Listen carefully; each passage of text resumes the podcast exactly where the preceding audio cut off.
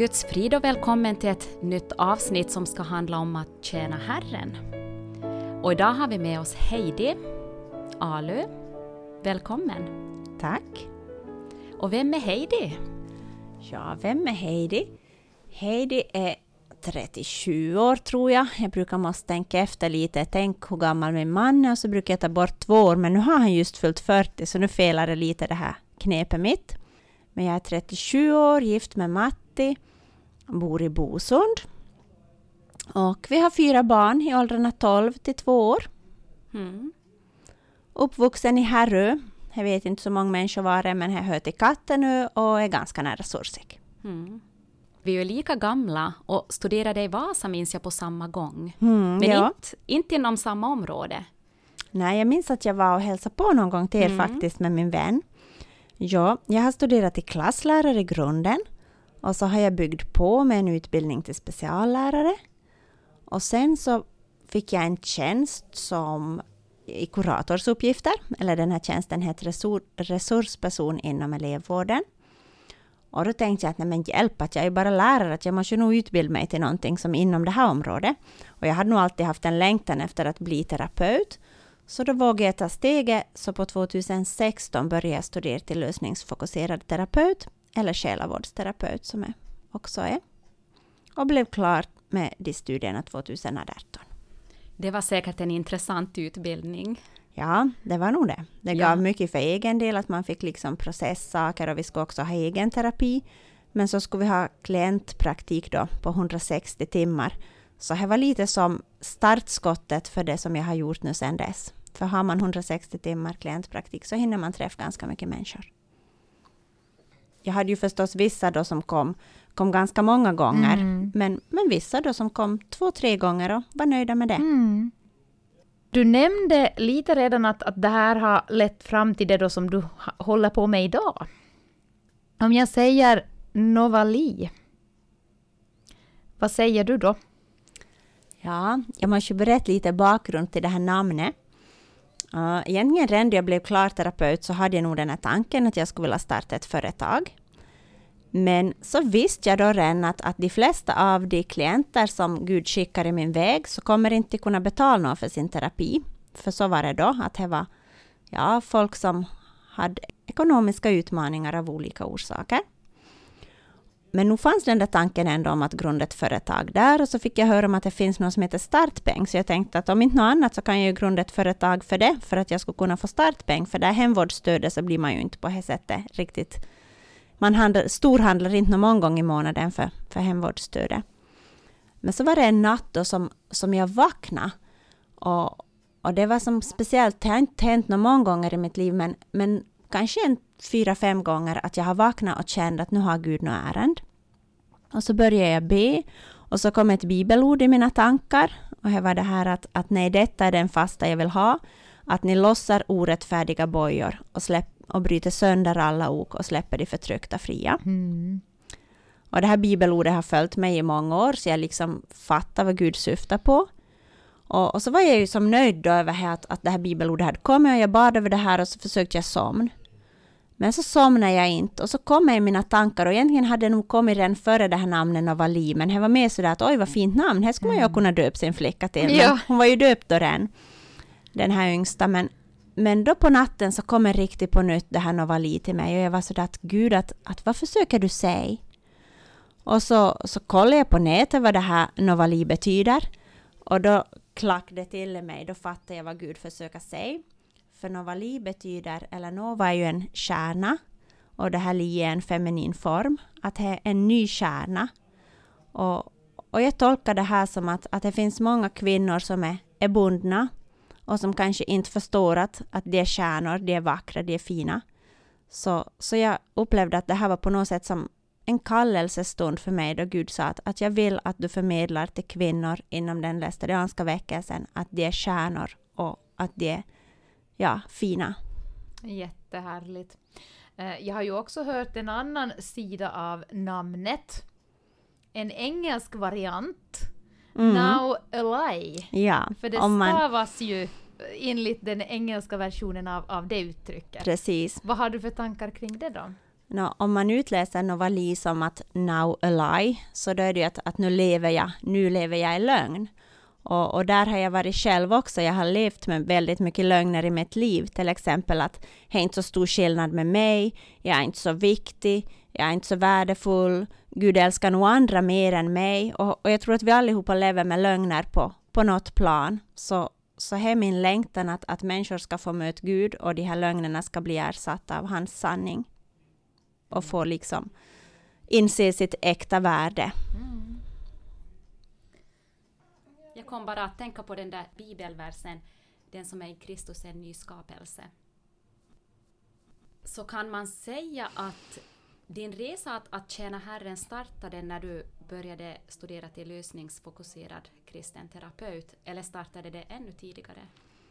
Mm, jag har nog alltid haft en längtan att tjäna Herren. Och redan när jag var liten och gick i söndagsskolan så tänkte jag att min mamma var söndagsskollärare. Så tänkte jag att då jag blir stor ska jag bli söndagsskollärare. Och då jag gick på femman, kommer jag ihåg, så var vi på klassresa till Pörkenäs. Och då blev jag mobbad för att jag skulle bli missionär. Så jag har nog alltid haft en längtan att tjäna Gud på något sätt, men, men jag har inte riktigt visst hur det ska se ut. Och det är också ganska många som har sagt till mig att, att men inte, inte kan du bli terapeut, eller inte kan man jobba med det här då man har småbarn och, och, och så här, men vi kanske kommer mer in på det senare. Men... Vi ska nog återkomma till det. Hur såg din relation ut till Herren under ungdomsåren? Ja, alltså jag kommer ihåg då jag gick på åttan och man skulle få gå i skriftskola. Så kommer jag ihåg att jag tänkte att, att oj vad jag väntar på skriftskolan, att, att då kommer jag till få lära mig mer om det här, vad det innebär att ha en personlig relation till Gud. För jag mådde ganska dåligt jag gick på åttan, jag var ganska ensam och hon som hade varit min bästis, hon började vara med det här tuffa gänget. Så så det var ganska sådär tufft, plus att jag hade jättehöga krav på mig själv i skolan. Så jag höll på till, till liksom stryk med av till måste ha nio och tio i allting. Mm. Och det här, ja, så då på skriftskolan så, så njöt jag verkligen och speciellt under det här lägret på Pörkenäs. Så jag kände att ja, det här vill jag tro på av hela mitt hjärta.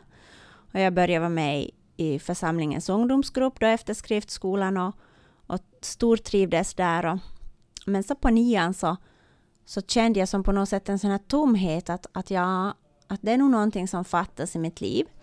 Och jag trodde ju då att det var en pojkvän som fattades, så jag hade bestämt mig då på sommaren efter nian att, att det här ska bli sommaren då, då singeltiden tar slut. ja, det är intressant vad man kan bestämma sig för. ja.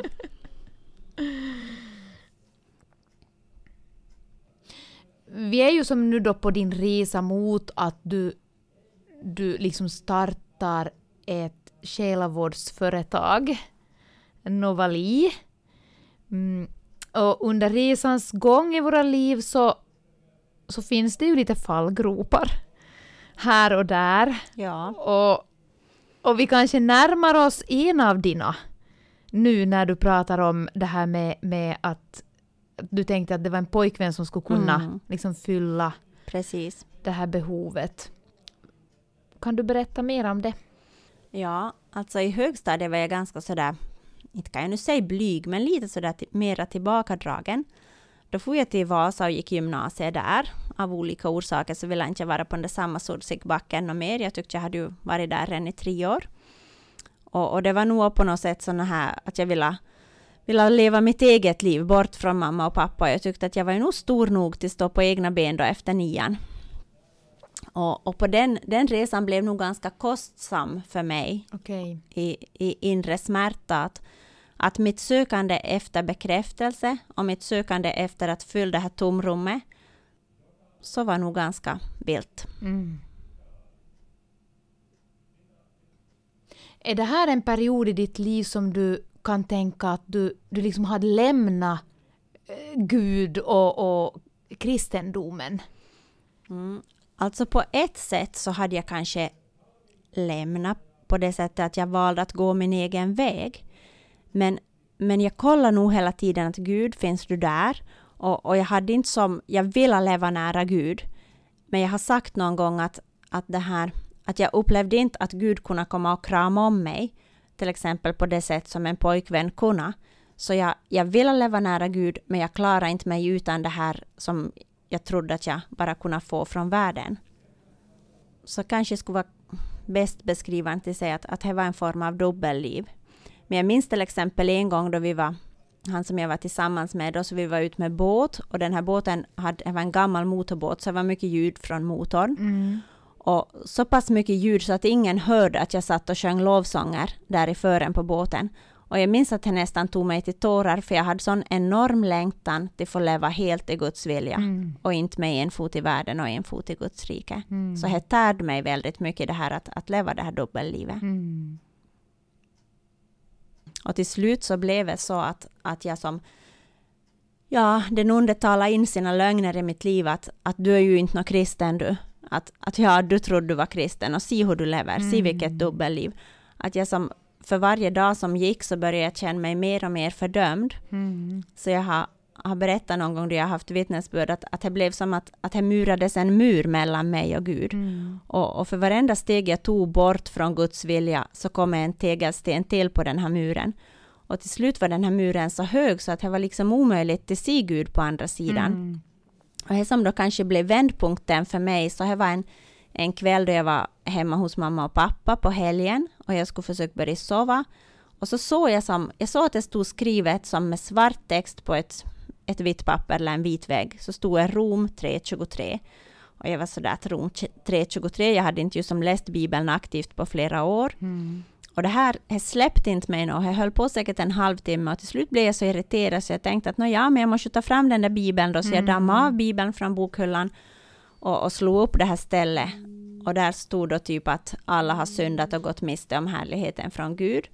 Och utan att ha förtjänat det så, så får vi vara hans barn då av nåd. Och, och i den här stunden så, så talar Gud till mitt hjärta att, att alla har syndat och gått miste om härligheten. Att okej, okay, det var inte bara jag som har syndat och liksom missat målet, Mm. utan alla. Så, så på den där kvällen, natten, så, så blev den här muren, det blev till glaskakel. Mm. Det fanns någonting där i vägen ännu, men jag kunde se att Gud, du finns där på andra sidan. Att det var som att han skulle ha sträckt ut en hand och, och sagt att vet du, jag har inte lämnat dig, fast du har gått på dina egna vägar. Jag tycker det är jättestyrkande att höra andras berättelser på det där sättet. Och, och vi har ju olika sådana här erfarenheter Mm. av, av att Gud har visat sig tydligare och, och mindre tydligt i ledning Ja. på olika sätt. Ja, och jag tror det är viktigt att vi ser ut det här också, för eftersom den onde är så gärn till att komma med fördömelse, Mm. att ja, du som har gjort sådär och vem är, hur skulle du nu kunna vara kristen? Så jag tror det är någonting av det viktigaste som vi behöver betona, är, är just den här, jag brukar tänka mycket på den här berättelsen om den förlorade sonen, Mm. att, att pappan kom emot honom med öppen famn, han kramade om honom. Mm. Det var inte som att, att pappan kom emot honom, vet ni, avvaktande och skällde upp honom att vara du varit, utan det var den här öppna famnen. Mm. Och, och här talar jättemycket till mig och, och någonting som jag ofta å, återvänder till med mina klienter, att en sån Gud har vi, en, en Gud som kommer med öppen famn, med utsträckt hand Mm. och som kramar om oss så, då vi ännu är smutsiga. Mm. För han var ju säkert jättesmutsig den här förlorade sonen och, och luktade gris och liksom, Ja. ja. Mm. Att ibland får vi ju på något sätt den bilden att, att först skulle vi måste lite fixa till oss och, och bli ren, då kanske vi duger åt Gud. Mm. Men han har ju tagit allt, allt vårt smuts, all vår synd på korset. Mm. Så han väntar ju egentligen bara på att, att vi vänder om. Att vi Mm. vänder oss mot honom och bort från det här som binder oss. Ja, så är det. Och jag tänker också sådär vilket hjärtelag vi har mot varandra. Mm. När någon, till exempel mot barnen eller och också mot oss själva, Mm. när vi syndar. Att vi skulle kunna se både på oss själva och på andra så här nådefullt. Ja. ja, det ligger nog någonting i det. Och jag brukar tänka också, det var en som sa åt mig nyligen att, att jag tänker om den här förlorade sonen skulle ha mött stora brodern först. Precis. Liksom, vet ni, innan han mött pappan. Det har jag aldrig tänkt på, men den tanken lägger ju nog saker i lite perspektiv Ja, faktiskt. Mm. Och, och tyvärr så får vi väl säga att det bor en stora bror i oss alla. Mm, så är det nog. Och, och där tror jag att, att vi får liksom fundera efter ibland. Att, att hur tar vi emot folk som vi möter i våra församlingar, i våra sammanhang? Att, att det räcker med att de möter en stora bror, mm. så då lär de nog inte komma några flera mm. gånger. Nej, det är sant. Du sa före att du har ju haft en längtan att tjäna Herren så länge du minns. Mm. Mm. Hur tycker du att den längtan har sett ut i praktiken under olika livsskeden? Nu har vi ju pratat lite om din ungdomstid och hur det såg ut då, men eh, så småningom träffade du ju din, din man. Mm. Ja. No, jag har nog alltid haft den här längtan att, som jag sa, att tjäna Gud, men men samtidigt så har jag ju som tänkt att det kanske nog är en dröm som inte kanske blir sann. Så, så jag har jobbat som lärare och så med kuratorsuppgifter och, och lite olika jobb och så här. Men, men jag tänker nog idag att, att var man än är så tjänar man ju Gud. Att, att där i skolan, eller nu senast så har jag hoppat in inom hemvården. Och, och det var nog jätteförunderligt, för det var så många gånger som jag upplevde att Gud hade skickat mig till en människa som var kristen och som kanske var i tvivel och som behövde få höra att, att ja, att de ännu är Guds barn eller de behöver få höra att, att de får tro allting vara förlåtet eller att det var som helt förunderligt. För det var så många gånger som jag fick som gå i förberedda gärningar. Så, så förr tänkte jag kanske så här snävt att, att det att tjäna Gud och vara, leva ut sin kristna tro, så det är som smalare. Men idag så tänker jag nog absolut så att, att vad du än gör så kan du göra det för Herren. Jag håller med det där med att, att arbeta inom äldrevården och tjäna Herren, för ofta finns det ju en stor hunger bland de äldre mm. eftersom de inte kan fara på mm. sammankomster och till kyrkan mm. på samma sätt. Så vi är nog verkligen ett viktigt redskap där. Ja. De hungrar efter ja. att få diskutera tro. Ja. Och speciellt att, att be tillsammans. Så det ger dem så mycket.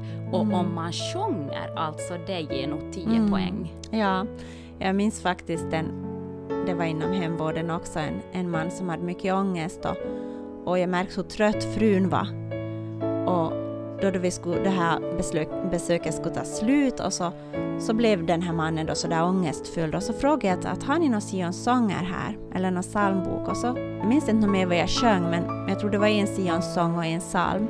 Och under den här salmen så somnade den här mannen. Och jag vet ju själv då jag har ångest att lägger jag på musik så lovsånger eller så här så, så lättar det. Och, och det här, det kändes värdefullt att få göra det i den stunden. Ja, det behöver inte vara så invecklat. Nej.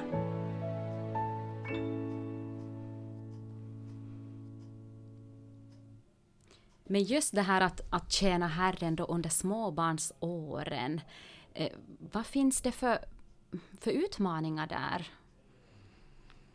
Eller kanske inte bara utmaningar, utan det kan ju också vara någonting positivt, just att man är i småbarnstiden. Mm. No, jag tänker att, eller för mig som jag sa här tidigare, så har det varit en utmaning just då folk har tyckt att nej men inte kan du göra det här, att du har ju små barn. Och, och det där har jag nog brottats jättemycket med och, och jag har blivit så sårad då människor har sagt sådär. Och, och samtidigt förstår jag det här. Och, och liksom, för det kräver jättemycket, det är ju inget vanligt jobb, utan det kan hända att någon ringer tio på en kväll och säger att nu har jag så ångest, jag måste få någon hjälp. Mm. Där kan man ju förstås väldigt lägg stänga av sin telefon eller sätta den på tyst, och jag menar sådana åtgärder finns ju. Men liksom min poäng är det att det är inte kanske något 8 till 4 det här jobbet, utan det är lite sådär gränslöst på ett sätt. Så det är ju nog en utmaning att, att hitta de här egna gränserna, att när är jag tillgänglig, hur mycket är jag tillgänglig? Och det här där tror jag att, att man får nog vara, vara ganska försiktig. Ja, och jag tänker också när du pratar om att de ringer åt dig. Ofta är det ju nog, eller kanske det mer och mer har blivit så, att vi har avtalat en tid, att då det är lugnt i huset och då vi kan prata. Men, men ibland är det ju förstås folk som ringer och då måste jag ju ibland säga att, att tyvärr så har jag inte möjlighet nu, att kan vi återkomma? Och det händer ju nog ganska ofta för att no, yngsta som är två år, så hon har nog säkert fått höra ibland lite, men, men jag tänker att det är inte så farligt för att hon Nej. är ändå två år.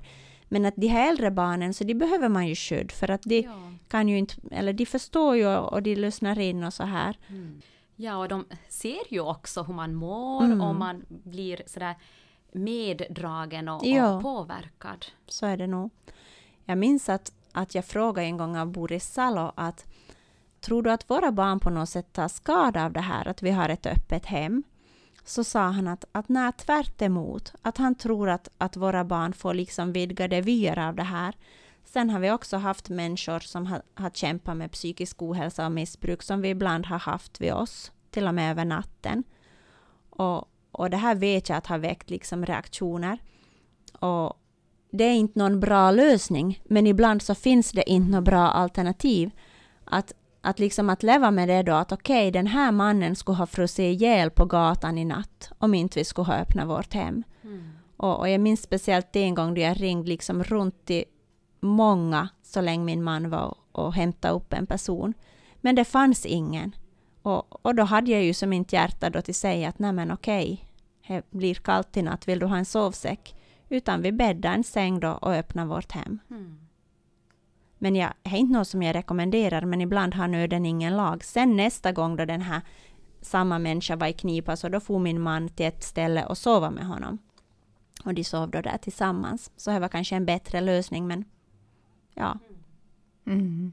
Man får ta till, till olika lösningar, men jag tänker ändå också att eh, man kan ju inte vara dumdristig förstås, och det vet Nej. du om.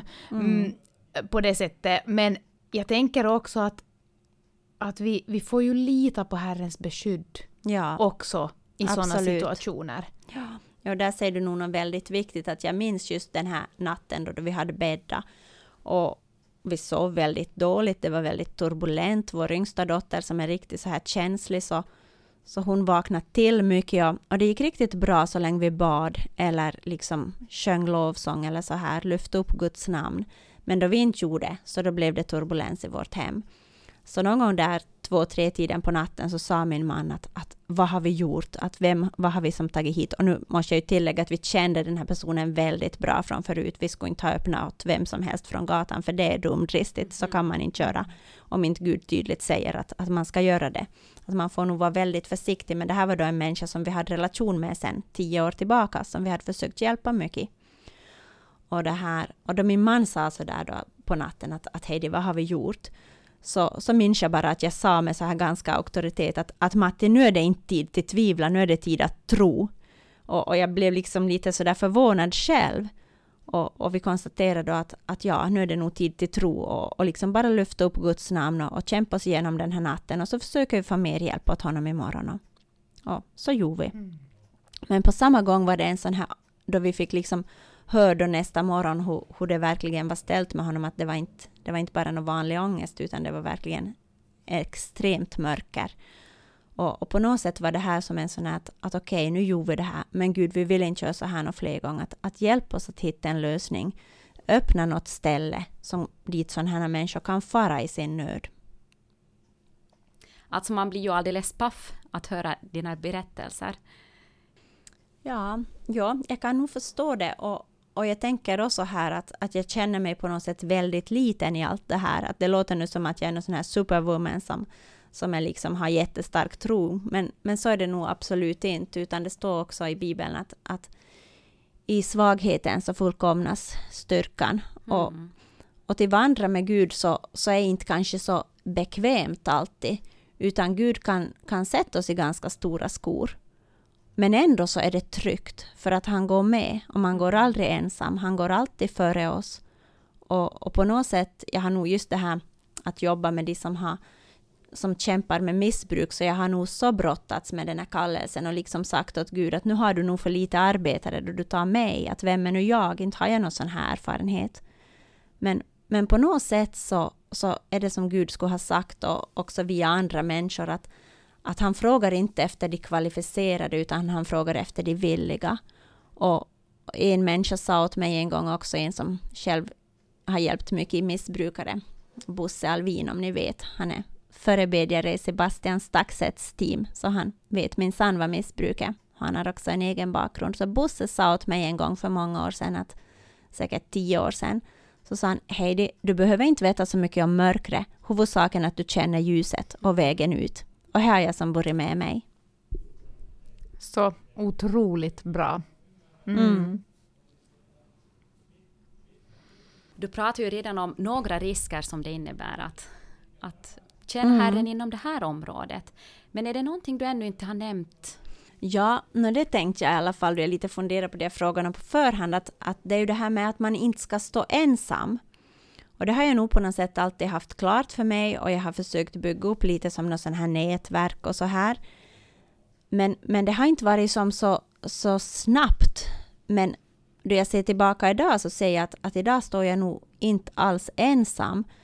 Dels så, så har vi sen snart ett år haft någonting som heter förbönsjouren i Larsmo. Och det, de människorna som är med där så har jag nog ett jättestort stöd av. Och jag har flera sådana här människor som jag kan bolla med. Och det är nog väldigt, väldigt värdefullt. Och sen också det där att jag försöker vara mån om att, att ha det där bönestödet. För det är nog någonting enormt stort med bönens kraft. Men hur gör du för att inte brinna ut i båda ändarna? Eh, det här arbetet för Guds rike är ju ett evigt Mm. arbete. Ja, så är det nog. Och, och det finns ju det här bibelstället också att, att skörden är stor men arbetarna är få. Och därför ska vi be till skördens herre om arbetare. Och, och det är nog en ständig bön på mitt hjärta för jag, Mm. jag upplever att speciellt de här åren, ja sen jag blev klar terapeut, så skörden är väldigt stor. Det finns jättemycket nöd både bland oss kristna men också förstås de då som inte alls har någon, någon tro och något hopp. Och jag tror nog att man måste vara ganska så här tydlig med sig själv, att man ska göra det lilla man kan. Och, och ibland har jag nog upplevt att, att jag har kunnat som säga till Gud att, att oj, den här helgen skulle jag vilja vara ledig. Och, och så har jag fått vara ledig. Men jag måste faktiskt säga att under det här senaste året så tycker jag nog att det har varit jätteintensivt. Och ja, då jag har kunnat tänka någon gång att, att nej men gud, nu har det varit så intensivt att må det komma en lugnare period nu. Så det hade som kommit ännu någonting och ännu någonting. Och, så jag tror på riktigt att vår Herre har för lite arbetare. Och, och jag ser liksom, jag deltog i den här själavårdskursen i Skutnäs för ett år sedan. Och, och det var ju som enormt mycket arbetare där. Mm. Så jag tror att det är många arbetare som bara egentligen sitter och väntar på att någon ska bejaka att ja, du har en uppgift i Guds rike. Mm. Men kan du, kan du säga nej? Håller din tro för det? För du har ju rätt att säga nej. Du måste ju inte göra allt som du känner att du skulle behöva göra. Mm. Nej, jag säger nog ofta nej och, och jag tänker att man kan säga nej på olika sätt. Ibland säger jag att, att tyvärr så har jag fullt nu den här veckan och nästa vecka. Att kan du återkomma om två veckor? Det säger jag nog ofta. Och så är jag också jättegärna till del med mig. Att jag säger att, att men tänk om du skulle ta kontakt med honom Mm. eller henne och, och så där. Ibland kan det vara liksom lite knepigt. Jag minns en kvinna som tog kontakt och hon sa att ja, för cirka fem år sedan på kvinnokväll så då tänkte jag då jag såg dig att någon gång ska jag ta kontakt med dig. Och då är det ju liksom svårt att slås vidare om hon har suttit och väntat i fem år att, att liksom få Ja. mod till att ta kontakt. Så då måste man ju prioritera. Och sen brukar jag nog också då folk tar kontakt, speciellt om de skickar via Facebook eller WhatsApp och så här, att, att inte det är ett telefonsamtal, så då har jag ju tid till be innan jag svarar. Så då brukar jag nog alltid be att Gud, att är det här någon människa som jag ska hjälpa? Är det nu eller är det senare? Och, och jag tror att, att man behöver göra så, för att annars så, så arbetar man ihjäl sig. Mm. Finns det speciella, säkert många, men finns det något speciellt bibelord som du kan plocka ut som har betytt mycket? Du nämnde det här om, om ehm, att lossa bojor och, Mm. och sånt. Finns det andra bibelord? du tänker som på något sån här favoritbibelord eller så här? Ja, Ja. eller som har styrkt dig extra mycket i vissa perioder eller? Mm. Alltså jag måste ju erkänna att, att jag har nog varit en väldigt så här lat bibelläsare. Jag hade länge i mitt liv som jag på något sätt kände att, att ja, men inte kan jag ju som bara öppna bibeln och läsa för att på något sätt en sån här rädsla kanske också för att inte Gud skulle tala genom sitt ord. Så jag skulle säga att det är nog kanske de här senaste fem åren som bibelläsning har blivit en daglig vana för mig. Och, och jag sörjer ju det som att, att nej men tänk att inte jag har fattat det här något förr. Att jag måste ju leva av ordet, att det är ju som därifrån kraften kommer. Och tidigare har jag på något sätt, alltså jag har läst lösryckta verser och så här. Så, så det vill jag som lägga in som ett tips att ni som är yngre, att läs Bibeln så länge ni också liksom lagrar det på hårdskivan. För nu lagras det ju sen man är 30 plus så, men jag tror det är på ett annat sätt. Men, men i alla fall så, så har jag nog levt mycket av ordet och ett sånt här ord som, det var kanske två år sedan som det riktigt bar mig, det, jag tror det är Filippe brevet 4 där det står det här att gör er inga bekymmer, utan när ni åkallar och ber, tacka då Herren och få, låt honom få veta alla era önskningar. Och, och då, då vi gör det då, då vi tackar och ber, så då ska Guds frid beskydda oss. Och, och just det här, jag minns hur jag som tuggade på det riktigt, att ofta då jag fick som ångest eller det kändes så här jobbigt, så, så idisslade jag det här ordet att, att hej, det gör dig inga bekymmer. Okej, men nu går jag ju här och gör mig bekymmer igen. Jag oroar mig för det och det och det. Men Gud, hjälp mig. Du säger i ditt ord att jag inte ska göra mig bekymmer och jag vill inte göra mig bekymmer. Så, så att man liksom riktigt faktiskt tillämpar ordet. Ett annat ord som, som har burit mig och bär mig ännu, så det är nog det här, är det Jeremia som det står att med evig kärlek har jag älskat dig. Därför låter jag min nåd förbli över dig.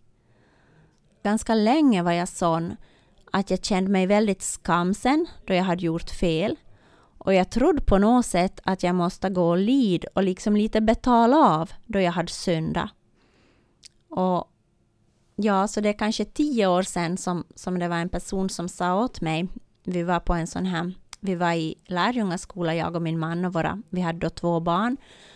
Och så det var ett halvt år eller sju månader som vi då hade bibelundervisning först och sen for vi då på praktik till Israel. Och under den här teoriperioden då så hade vi som ett tema per vecka. Så det kunde vara då om vår identitet i Kristus eller kristet äktenskap eller lärjungaskap eller olika sådana här teman. Nå, en av de här lärarna då som vi hade, så han undervisade om förlåtelsen.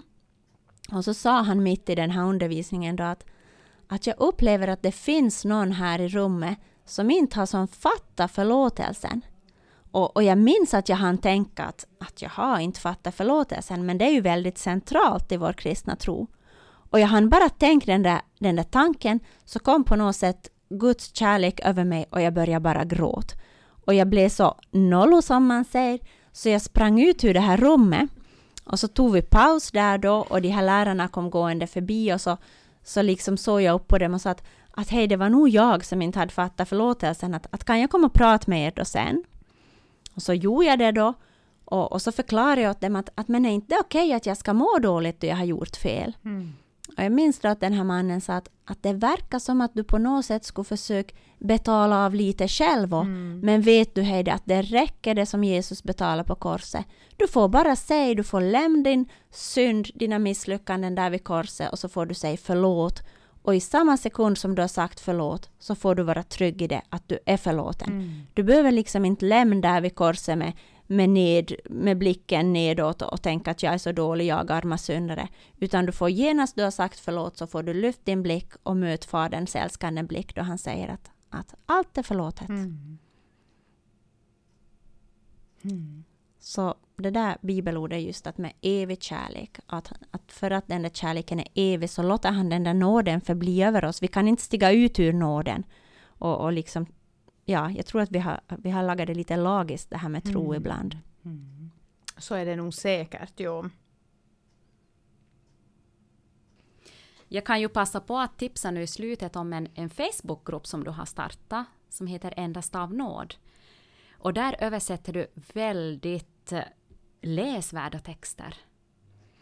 Ja, då jag startade den så var det ju mycket att jag översatte från den här Yxinarmosta-bloggen. Nu de här senaste månaderna så, så har det breddats lite, så jag, mm. om jag läser något bra i någon bibelläsningsplan eller på någon kristen förkunnares sida eller så här, så lånar jag de här texterna. Jag brukar nog fråga av lov, men, men lånar dem och, och ibland sätter jag ju bara upp bibelord eller bibeltexter som talar till mig. Men det, det är nog jättehäftigt med den här gruppen till se vilket behov det finns. Mm. För att jag minns att jag tänkte när jag startade den att, att om det nu är 50 som läser så då, då, liksom, då är det ju någon vits. Mm. Så jag bara förundras över hur, hur Gud låter den här gruppen växa och jag, många har varit tacksamma så jag, jag är tacksam till Gud att, att han verkar genom den. Ja, jag tycker det är viktigt att man får ta del av riktigt bra läsning mellan allt annat man scrollar. Vi får önska dig lycka till i fortsättningen och Guds rika välsignelse framför allt. Och tack för att du ställde upp. Tack, det var roligt att få vara med.